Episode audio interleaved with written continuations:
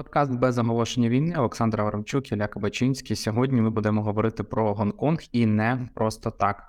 Ми хочемо проводити якісь аналогії не лише з того, як починалась, не знаю, Друга світова війна і розпочиналося повномасштабне вторгнення, 2014 рік, а й якийсь післявоєнний устрій, як нам домовлятися, що нам робити, як правильно розвиватися далі.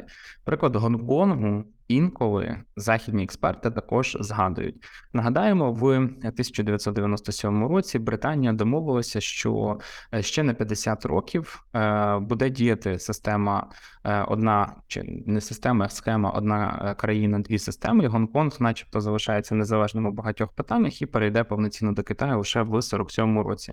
Спалося не так, як гадалося. Я думаю, ви пам'ятаєте, 19-20 рік протести в Гонконзі широко висвітлювалися. Багато хто про них писав. Ну і Китай вирішив наплювати на домовленість, яка е, ще здається в 1984 році була підписана, коли Британія задекларувала з Китаєм ось цей от перехід. Власне.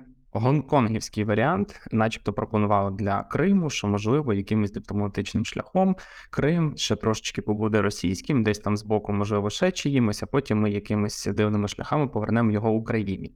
От, власне, е, зараз Олександр спробує пояснити, чому ця система, скоріше всього, не спрацює, але ми можемо використати інший досвід Гонконгу. Зокрема, я думаю, ви про нього багато чули, як про надзвичайно сильну розвинуту, скажімо так, територію, навіть з фінансової точки зору. От я тут глянув трошечки цифр на 8 мільйонів населення, їхній ВВП близько 500 мільярдів доларів. Тобто, ну при нинішній ситуації, напевно, втричі більше ніж е, Україна український, це зважаючи на те, що по суті у цього у цієї країни острова території зовсім немає доступу до якихось копалин, і все, е, що вони мають, вони розвивають саме завдяки суперпередовим якимось. Е, технологіям з однієї сторони, класним, е, класній системі податкування з іншої сторони, з третьої сторони, порт та вільна торгівля.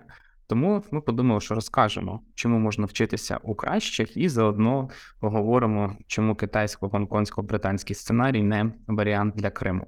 І зараз, після цього довгого вступу, я також нагадаю, що у нас є Patreon. Якщо вам подобаються наші подкасти, підписуйтесь, підтримуйте нас, будемо дуже вдячні, і переходимо до Гонконгу. Ну, ще треба зрозуміти, що таке Гонконг. Насправді це ж не така вже й велика територія. Це 1100 квадратних кілометрів, тобто це трошки більше, ніж Київ. Так, щоб зрозуміти, на цій території живе реально 8 мільйонів людей, і в цьому сенсі Гонконг є одним з найбільш густонаселених місць на землі. Е, скажемо, що він номер один по кількості хмарочосів, і там взагалі не будуються будівлі менше 30 е, поверхів, тому що в цьому просто немає сенсу, немає де їх будувати.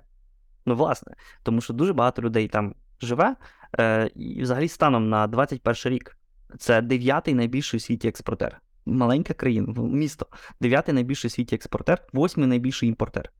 Тобто виходить, що це це якби місто, яке з одного боку і є таким собі такою розв'язкою, де де різні продукти, які в Китаї виробляються, виїздять за кордон, так само до Китаю прибувають саме через через цей порт, дуже важливе портове місто. І е, хотілося б, в принципі, зрозуміти, як так сталося, що місто, яке так виділяється на тлі ну, інших е, китайських провінцій, взагалі може бути частиною цього світу, бо фактично це ж ті самі китайці живуть в Гонконзі, живуть в Пекіні, тільки одні. Більш-менш так демократичні, одні більш-менш е, економічно успішні, а інші не зовсім. І щоб зрозуміти це, треба повернутися аж до 19 століття. Бо історія Гонконгу вона має дуже велику і довгу передісторію. Ми вже говорили про те, як західні імперії в 19 столітті позбавили імператорський Китай суверенітету над значними своїми територіями. І, зокрема, регіон Гонконг е, в південно-західній частині Китаю був одним з таких місць. Територія, де згодом е, з'явився мегаполіс, була частиною китайської держави ще в доісторичні часи. І там розвивалося рибальство, продукувалася сіль, але він не був якимось там суперважливим портом.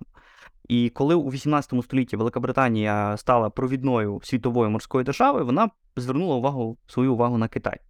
І вже на початок 19 століття британська торгівля сильно залежала від імпорту там, чаю, шовку, порцеляни, тобто те, що можна було взяти в Китаю. Е, І британці натомість експортували в Китай предмети розкоші. Проблема в тому, що Британії треба було значно більше вивозити з Китаю, ніж вона мала можливість туди привозити. І зростав цей торговий дисбаланс. І за свої експортні продукти Китай почав е, вимагати срібло, якого в британців бракувало. І у Лондоні вигадали альтернативу і підсадили довірливих китайців на вирощуваний у великих кількостях в сусідній Індії опіум. Е, це це доволі цікава історія. Я думаю, про неї треба ширше розповісти, щоб зрозуміти взагалі, як виростає Гонконг. Бо Гонконг це частина цієї історії. Е, річ в тому, що британський уряд не розглядав торгівлю з опіумом з точки зору моралі. В принципі, було байдуже, що станеться з цими китайцями. Головне, щоб вони давали за цей опіум е, потрібні порцеляну, чай і так далі. Е, китайська громадськість теж була за, бо ну слухай, як е, відмовлятися від е, від цього приєм, приємного наркотику. І всі ставилися до цього як до якоїсь дуже прибуткової справи. Чиновників вдалося підкупити корумпована, корумпований Китай в 19 столітті. І в той час, коли в Великій Британії опіум використовувався як в медичних цілях. Китаї його почали курити, тим самим посилювали наркотичну залежність. Це призвело до різних соціальних патологій і звернуло увагу китайських чиновників, що ну не так не можна. Вони почали проявляти своє незадоволення, висловили його британській королеві Вікторії ще в середині 19 століття, і водночас запровадили заборону на торгівлю опіумом, бо опіум був заборонений в Китаї. Були там конфісковані величезні його запаси. Китайська влада обіцяла суворо карати всіх, хто буде порушувати ці заборони. І заборона опіумної торгівлі, очевидно, вдаряла по британських торгових інтересах, бо не можна було вивозити потрібні Британії е, товари.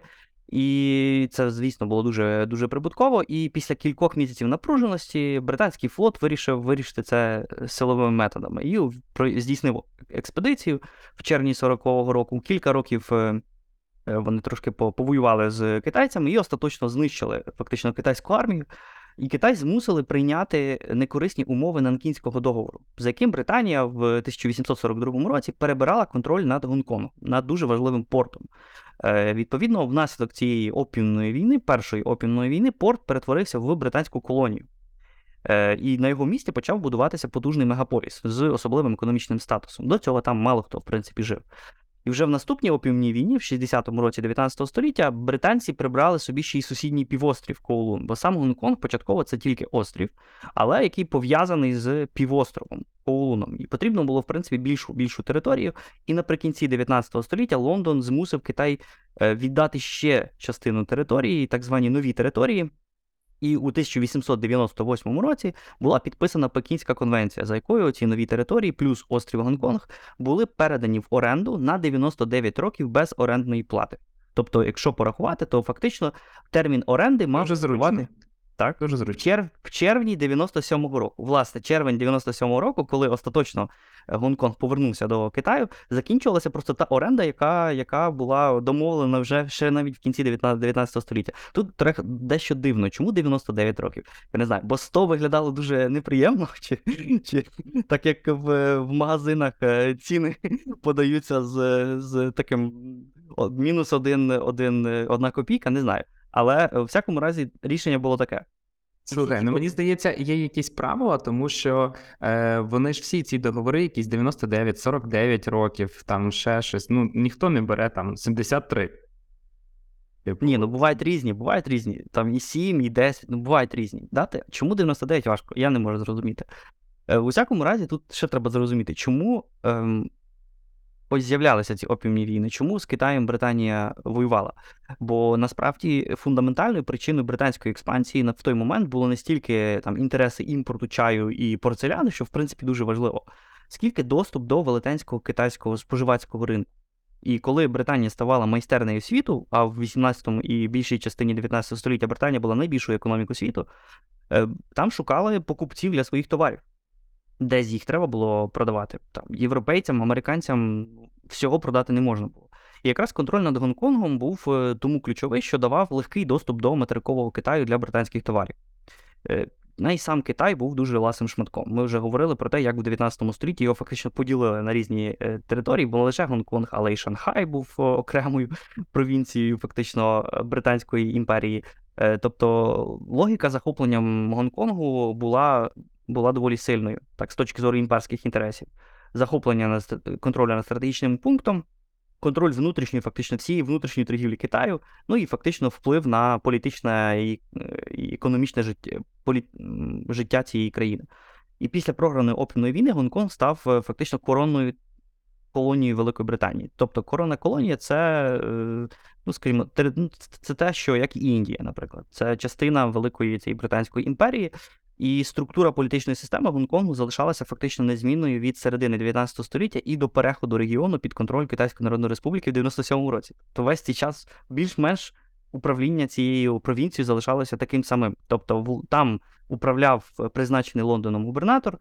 Е, особливістю статусу цього порту було те, що британці окуповували його не скільки для колонізації, щоб там е, не знаю, щоб просто там своїх людей заселяти, а більше щоб контролювати, щоб мати якийсь оцей саме комерційний вплив на, на Китай.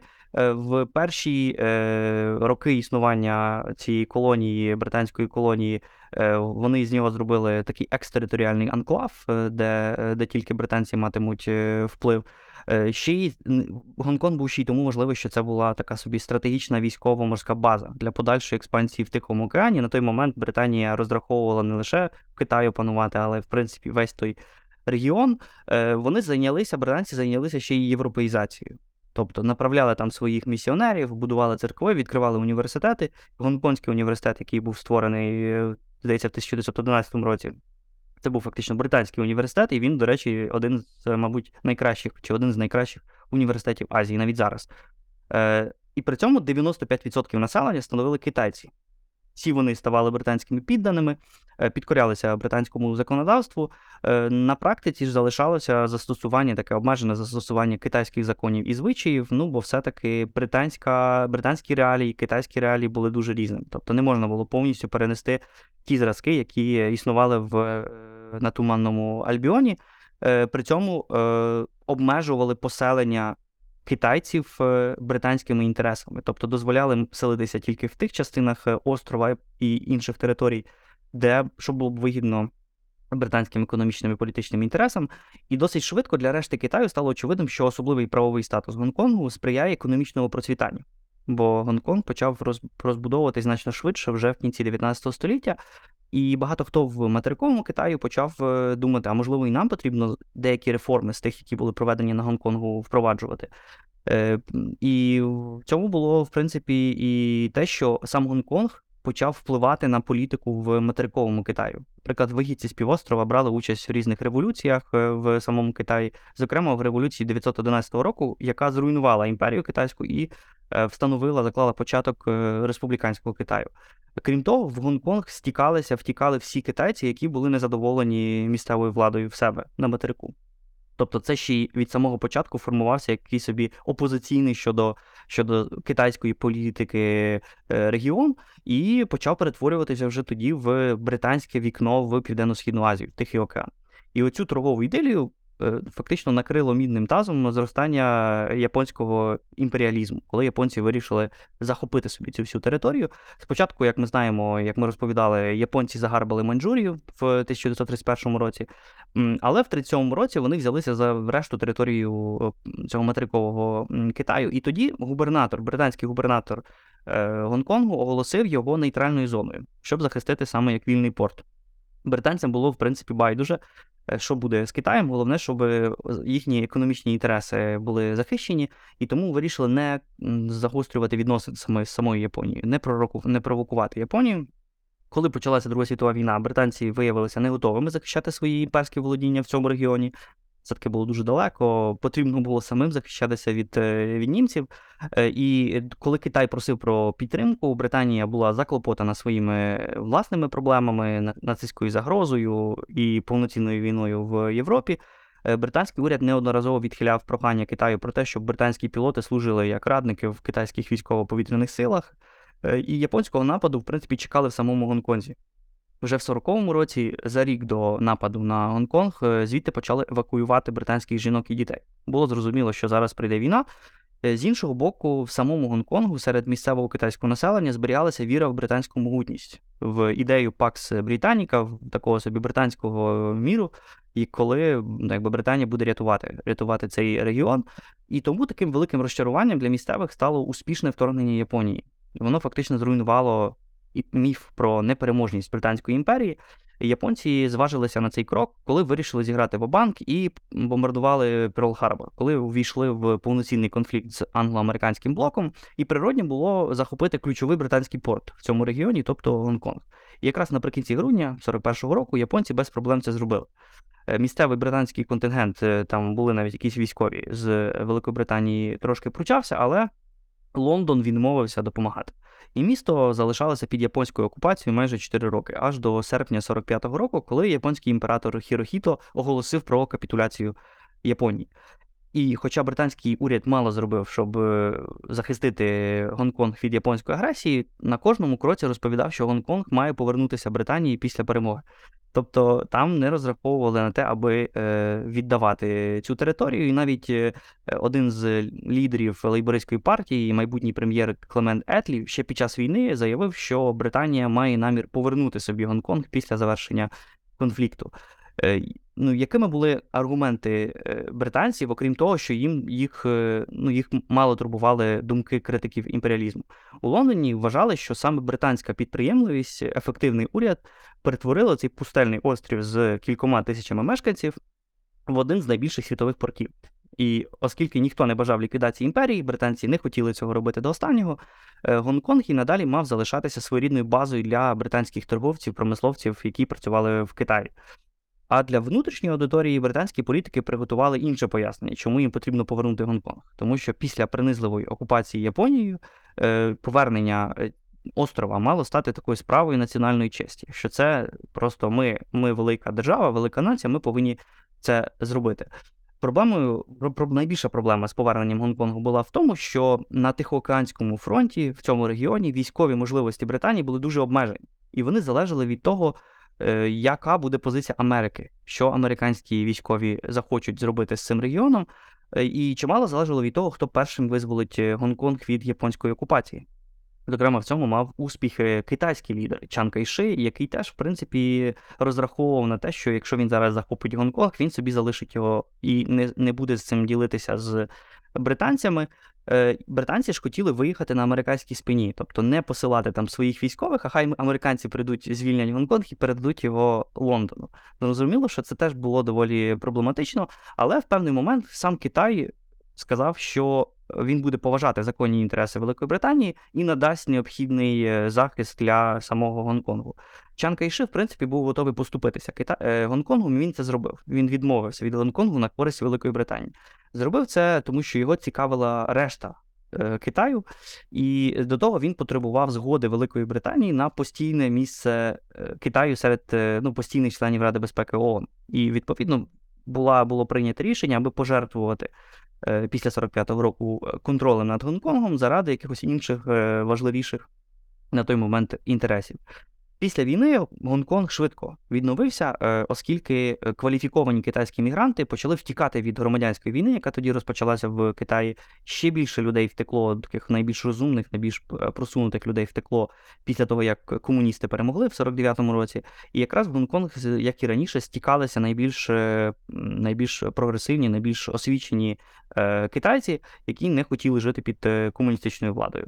І фактично Гонконг став першою з економік чотирьох азійських тигрів, яка почала індустріалізуватися дуже швидко в 50-х роках, відразу після завершення е, завершення Другої світової, залишаючись фактично колонією, коронною колонією Великої Британії аж до 97-го року, як ми сказали на самому початку. Зі стрімким цим зростанням населення колонії. Я тебе переб'ю. Вибач, е, поки ти говорив, я все-таки вирішив дізнатися, чому 99 років, і одного притомного пояснення немає, але є кілька е, пояснень, які в принципі підходять. Так от, одне з них е, свідчить, що в традиційному англійському праві 99 років був термін, який в теорії одна людина, тобто орендодавець або е, або власник чи орендар, можуть прожити. І тому вважалося, що 99 років це типу такий крайній термін. Колись він був менший, а потім його збільшили. Це, якщо говорити. Ну, типу, не да, не багато людей живе довше 99 років. Та розкажи такі.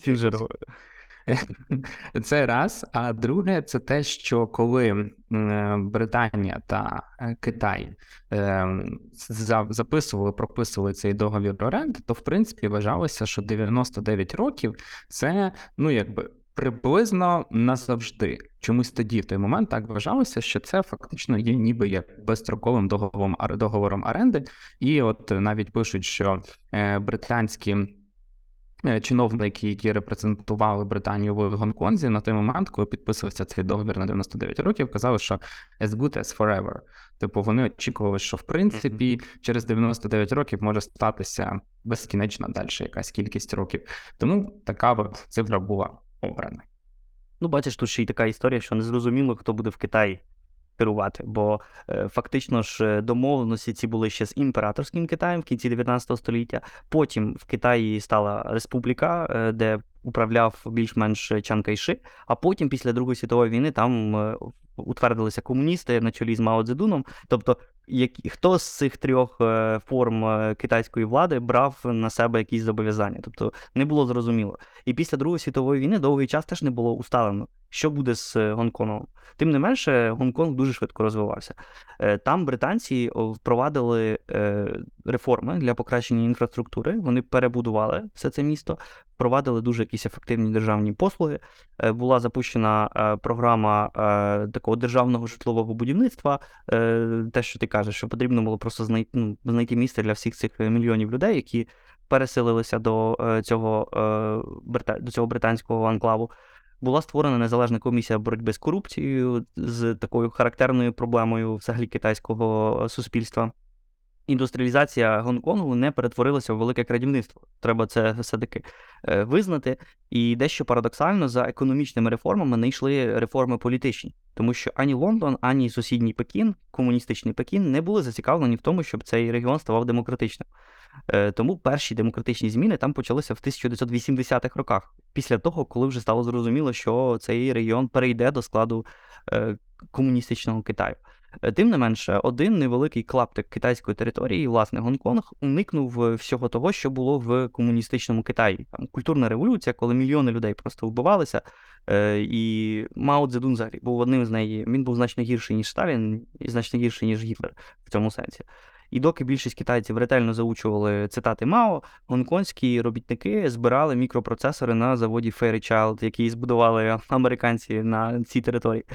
І за пару сотень кілометрів від Гонконгу на Тайвані Теж численні американські фірми, е, які виробляли мікросхеми, е, розташовували свої заводи, на яких працювали тисячі робітників за меншими зарплатами, ніж за в Каліфорнії, скажімо. І тому це все було дуже, е, дуже вигідно. Гонконг, відповідно, як і Тайвань, став джерелом висококваліфікованих кадрів. Є місце аутсорсу для великого американського технологічного бізнесу.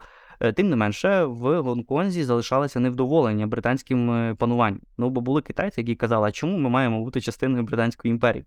І це все призвело до різних е, протестів, починаючи з 50-х років.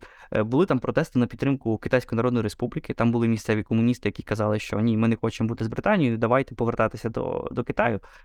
Під час заворушень, одних заворушень в Гонконзі в 67-му році протестувальники е, зіткнулися з британською поліцією, там взагалі розстрілювали фактично цих людей. Тобто, і справді ж Гонконг не був демократичною країною.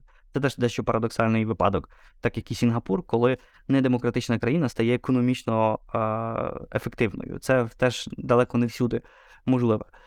Поступово е, конкурентноспроможність території в індустрії знижувалася, тому що зростало, зростала вартість робочої сили, зростала ціна нерухомості, і як і інші тигри, Гонконг почав переорієнтовуватися на сферу послуг. І на початок 90-х років Гонконг зарекомендував себе як світовий фінансовий центр, принаймні на цьому азійському е, регіоні, і судноплавний вузол. Після того, як КНР розпочала інтеграцію з світовою економікою, з політикою в середині 70-х років, коли замість Тайваню стала частиною Ради безпеки ООН, почала ринкові реформи, постало питання про повернення Гонконгу Китаю. І перші серйозні розмови британський губернатор е, провів з китайським реформатором Ден Сяопіном в 1979 році. І всі ці розмови закінчились підписанням у 1984 році цієї спільно китайсько-британської декларації, про яку ти згадував, в якій Британія погодилася передати колонію в 97-му році.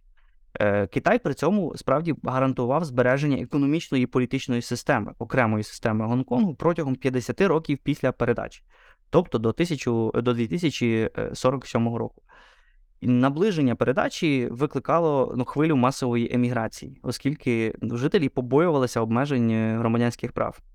І фактично півмільйона людей покинули Гонконг під час пікового періоду міграції напередодні реінтеграції з е, Китайською Народною Республікою. Е, Остаточно Гонконг передали 1 липня 97-го року після фактично 156 років британського панування. І одразу після передачі Гонконг серйозно постраждав від кількох криз. Е, Спочатку уряд Гонконгу був змушений використати резервні е, запаси для підтримки курсу гонконгського долара під час азійської фінансової кризи 97-го року. І взагалі схоже, що все навколо волало гонконгцям не приєднуйтесь до Китаю, тому що після фінансової кризи почався пташиний грип. Е, Потім почалася велика іпотечна криза. В 2003 році нова епідемія, і знову черговий цього разу найсильніший економічний спад. І тим часом уряд Китаю прийняв е, принцип одна країна, дві системи. Щодо цієї території дозволяв нібито зберегти демократичні свободи на цьому клаптику території. Гонконг перетворився в спеціальний адміністративний район, як його називали в е, китайській бюрократичній термінології. А центральний уряд давав е, гонконгському бізнесу особливі преференції на внутрішньому китайському ринку, що теж, якби з точки зору Гонконгу, було дуже вигідним. Е, Фактично, в принципі, Пекін е, слушно вважав, що чим успішнішим економічно буде Гонконг, тим менше претензій місцеві матимуть до комуністичної і недемократичної влади в Китаї. Чому ж комуністичний уряд Китаю пішов на такий крок і зробив виняток для своєї, для своєї системи для Гонконгу і для Макао, для іншої е, важливої британської португальської колонії, яку в 99-му році е, приєднали. Бо після Центр казино і розваг Макао. Бачиш, тобто тут е, китайці знають, е, в що, в що інвестувати. Е, бо, а от принаймні, якщо Макао був центром розваг, то Гонконг був вікном у світ уже не для, е, скажімо, уже цього разу для самих комуністів. Е, Резервація капіталізму, свободи за цим західним е, зразком. Через Гонконг до Китаю приходило майже 60% зовнішніх е, прямих інвестицій, понад 70% капіталу. В Гонконзі зберігалися свої окремі закони весь цей час, аж до останнього часу. Демократична політична, більш-менш демократична політична система. У них були окремі паспорти, е, окрема мовна політика, бо у них е, англійська мова була другою державною мовою. Е, економічний успіх залежав теж від незалежної судової системи, яка була ну, винятковою теж для Китаю. Свобода слова, очевидно, свобода віросповідання, свобода зібрань. В Гонконга була своя вільно конвертована валюта. Е, Тобто у них, е, здається, це гонконгський долар, окрема біржа, незалежна торгівельна політика. Тобто Гонконг, ну фактично. Там, якщо дозволиш, не просто біржа в Гонконга, біржа насправді дуже дуже сильна. Їхня гонконгська біржа вважається шостою в світі за е, об'ємом і всім. І просто от я е, коли також трохи читав до цього випуску, звернув увагу саме на неї. Що цікаво, вона ну як вони просто собі в Україні біржа мертва. Все, це мертвий труп. А там це така штука, яка весь час продовжує розвиватися. Просто для прикладу, е, об'єм капіталізації е, на 2014 рік 3 трильйона доларів, а на 2020 рік, якщо не помиляюсь, там вже було 6 трильйонів доларів. На нинішній момент вже 7 трильйонів доларів. Тобто ця біржа продовжує зростати, і на неї постійно виходять, ну там проводять IPO, якоїсь частини своєї акції, велика кількість компаній, е, ну.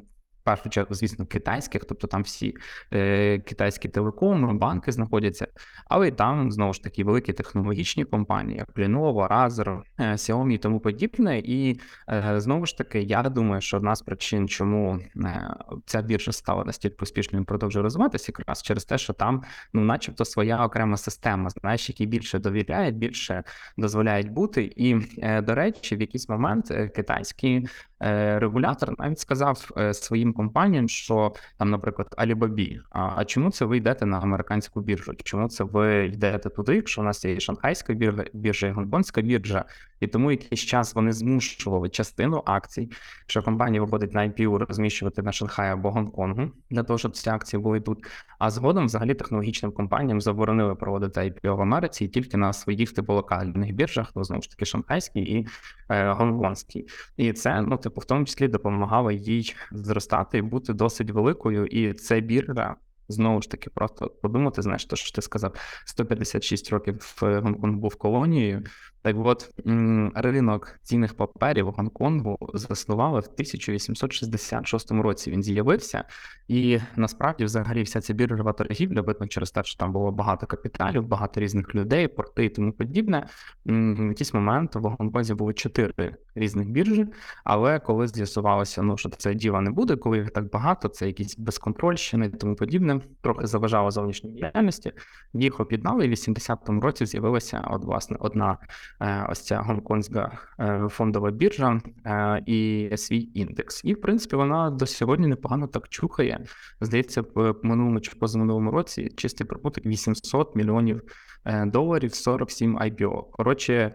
Нам про таку штуку тільки мріяти. Ну дивись, Гонконг взагалі це дуже цікава річ, бо це країна, яка є окремим і рівноправним членом світової організації торгівлі. Тобто, виходить, що якби ми, наприклад, з якоїсь нашого міста якогось зробили окремого члена СОТ. При цьому Хмельницького. Наприклад, Хмельницьке, Хмельницький окремо вступає, окремо Україна, і при цьому е, Гонконг вступив до СОТ, перш ніж це зробив Китай. Він зробив це в 95-му році перед інтеграцією з Китайською Народною Республікою Китай в 2001 році. Україна вступила, здається, якщо не помиляюсь, в 2008 році в СОТ. Тобто, в цьому сенсі Гонконг справді дуже дуже був е, швидким. Але, очевидно, Китай комуністичний, недемократичний, давно хотів зачинити цю е, квартирку, е, але побоювався наслідків. Тому що з одного боку не хотілося терпіти цей черяк свободи е, на твоєму авторитарному тілі, а з іншого боку, Пекін не хотів втрачати західні інвестиції. Бо зрозуміло, якщо обмежить, то можливо західні компанії не захочуть сюди приходити. І при цьому навіть після 99-го року Гонконг щорічно визнавали найвільнішою економікою у світі і лише у 2019 році він поступився лідерством Сінгапуру, ще одній не дуже демократичній е, країні. Але яке місце Китаю? Китай там сотий, тобто зрозуміло, що Гонконг на цьому сенсі е, в цьому сенсі дуже дуже вирізняється. Парадоксально, а можливо і ні. Після 2021 року в світових рейтингах Гонконг рахується вже разом з Китаєм. Тобто, вже навіть західні е, західні компанії починають сприймати Гонконг як частину е, великого Китаю, що насправді не дуже добре для самого Гонконгу. Україна теж якби теж не супер вільна, бо якщо там Китай сотий, то Україна 147. Тому тут нам немає чому, чому радіти. Але в еру Сі Цзіньпіна, цього дуже авторитарного, трохи нетипового для останніх е, комуністичних лідерів е, ем, керівника компартії, Китай поступово обмежував права Гонконгу. У 2014 році китайський уряд запровадив попередню перевірку кандидатів до вибраних посад, аби виключити найбільш незалежних. Е, це спричинило низку протестів, і вони відбувалися приблизно тоді, коли революція гідності. І ці протести в Гонконгу стали відомі як революція парасольок. Пекін не зупинявся і невдовзі почав маніпулювати з виборчими списками і дискваліфіковувати вже обраних е, парламентарів. Були введені загальнокитайські правила на швидкісній е, залізничній станції західного Коулуну, і це свідчило про те, що Китай починає вже впроваджувати там загальнокитайські е, правила і обмежувати тим самим автономію. І Пекін дійсно готував ґрунт для згортання автономії і всупереч цим домовленостям про 50 років перехідного періоду. Але найбільші протести в історії Гонконгу Понад 3 мільйони мешканців е, виходили на ці протести. Половина мешканців Гонконгу почалися у 2019 році після запровадження законодавства про екстрадицію в материковий Китай, е, яких всіх незгодних або тих, кого вважатиме влада в Пекіні. Е, такими, кого треба треба екстрадувати. Протестувальники розмахували парадоксально українськими прапорами, тому що для з точки зору Гонконга боротьба з авторитарним е, режимом це приблизно те ж саме, що там в на помаранчевій революції, згодом на революції гідності на Майдані е, відбувалося. Е, при цьому масово дивилися на вулицях фільм Зима в вогні про Євромайдан. Тобто історія гонконгських протестів дуже сильно зв'язана з загальними і теж українськими подіями. Пекін. Очевидно, так як і Росія, хоче карати всіх невигідних демократичних активістів, і фактично китайський уряд е, розпрощався з головним принципом одна країна, дві системи. Зараз е, Гонконг все більше і більше стає частиною китайської політики. Е, при цьому місцеві не здаються, і в листопаді 2019 року проголосували за продемократичний рух. Але в Пекін вже почав ув'язнювати опозицію, були введені суворі покарання за заклики до сепаратизму, бо все, що коли що коли ти критикуєш фактично владу в Пекіні, це сприймається як сепаратизм. Які ж, в принципі, висновки з цієї історії, історії Гонконгу останніх 100-150 років? Е, по-перше, те, що британське правління, яке дійсно дуже довго там існувало, залишило свій слід в Гонконзі. І фактично сформувалася спільнота, яка залишається, по суті, там залишалася культурно частиною китайського світу, але поділяла спосіб життя, цінності, світогляд, е, які більш нагадували цінності мешканців Нью-Йорка чи Лондону, ніж мешканців е, там Пекіну. Тому що в Гонконзі сформувався просто інший клас дуже креативних китайців. Крім того, вже згаданий тобою цей випадок чи приклад реінтеграції території після багатьох років буття британською колонією, дуже часто дійсно цитується як сценарій, можливий сценарій для Криму. Е, проблема в тому, що домовлятися з автократами це як е, грати в шахи з голубом. І ну, ніхто, всі знають, чим це закінчується, і ніхто ніхто не повинен е, цього робити. Тому ніхто не може гарантувати, що Росія не вчинить так само, як Китай, порушуючи домовленості, взяті щодо цього перехідного періоду. Те, що можна використати з гонконгського досвіду, це справді інший урок. Це економічне відродження Донбасу, Криму, України загалом е, завдяки створенню вільних економічних зон. Е, очевидно, це дозволить е, залучати, наприклад, різну міжнародну допомогу за рахунок заарештованих російських активів, спрямовувати якісь там репарації на розвиток, але й залучати прямі іноземні інвестиції. І в цьому сенсі треба орієнтуватися на Гонконг, можливо, впровадити другу державну мову англійську і взагалі орієнтуватися на більш е, на таку міжнародну міжнародну торгівлю. Мене з точки зору Гонконга дуже вразила е, одна штука.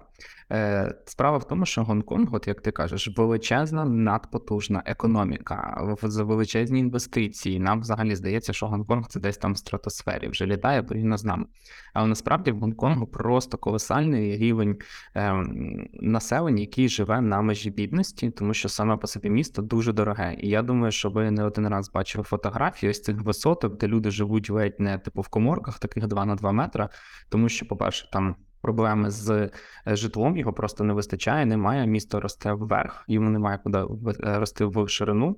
І в якийсь момент там навіть хотіли побудувати спеціальні острови додаткові, на яких би ще будували е, житло, але екологи прийшли і сказали, що ні, це дуже шкідливо, і взагалі це дуже дорого коштує. Живіть на вулицях, так? Да, живіть на вулицях, виходить так. Але вже сталася ситуація, яка сталася, да, і там ну до 20% е, людей реально, тобто кожний п'ятий на межі бідності, тобто місто одночасно і багате, і е, не дуже. І тут проявляється друга така штука. Я її вичитав порівняно недавно. Є такий коефіцієнт, називається коефіцієнт Джині. Е, це такий е, показник е, нерівності розподілу багатства чи доходів верніше серед населення якихось країн. Це показник від нуля від нуля до одиниці. Чим ближче він до нуля, тим значить, що в країні рівність, і чим далі від нуля вище до одиниці, це означає, що в країні нерівність по доходів між бідними та багатими. І власне в цей коефіцієнт Джині в Гонконзі 54, ну типу 0,54 можна сказати. Це дуже великий коефіцієнт, і ну якби він показує те, наскільки велика частина людей насправді не має гідних доходів в Гонконзі. Що цікаво для України, коли останній раз е, визначали цей коефіцієнт, я е, здається, в 2021 році чи а в 2020 році це було. Він складає е, всього 0,25, здається, да, тобто практично в два рази менше. Це ніби б мало показувати, що в Україні доходи нижчої частини населення, вищої частини населення не дуже дуже далекі один від одного. В цьому списку ми, наприклад, ну в одному ряду з якоюсь там, типу Норвегією чи щось таке. Серйозно? Насправді, да, але насправді причина може бути в тому, що е, в Україні не е, недосконала статистика, велика частина е, тіньової економіки, і плюс знову ж таки там в Америці, наприклад, реально, щоб м, якийсь SEO якоїсь компанії отримав 250 мільйонів доларів бонуса, наприклад, річного. Очевидно, що коли ти в Америці в тебе 10 мільйонів таких компаній, 100 тисяч 50 таких SEO, і вони отримують такі великі офіційні доходи в акціях, ще в чомусь, розрив між бідними і багатими буде дуже великий. В Україні ніхто офіційно таких бонусів анковлював. Один раз отримав бонус. Тепер і отримав по голові. І отримав по голові, да. Е, Тому якби говориться про те, що це може не відповідати дійсності. Але так, е, Гонконг це країна контрастів. Тут тобі хмарочоса, тут тобі кожен п'ятий не має де жити.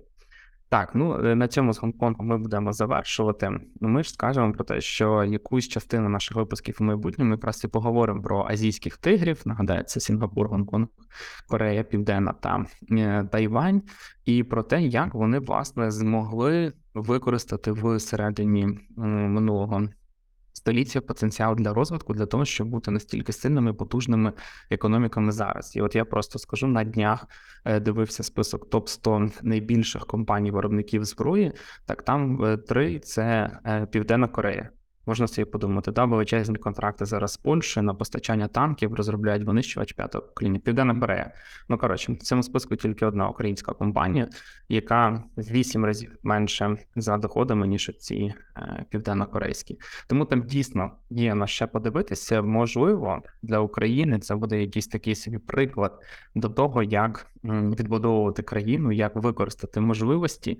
А там насправді досить багато суперпростих рецептів. Просто знайшлись люди, які допомогли їх втілити у життя.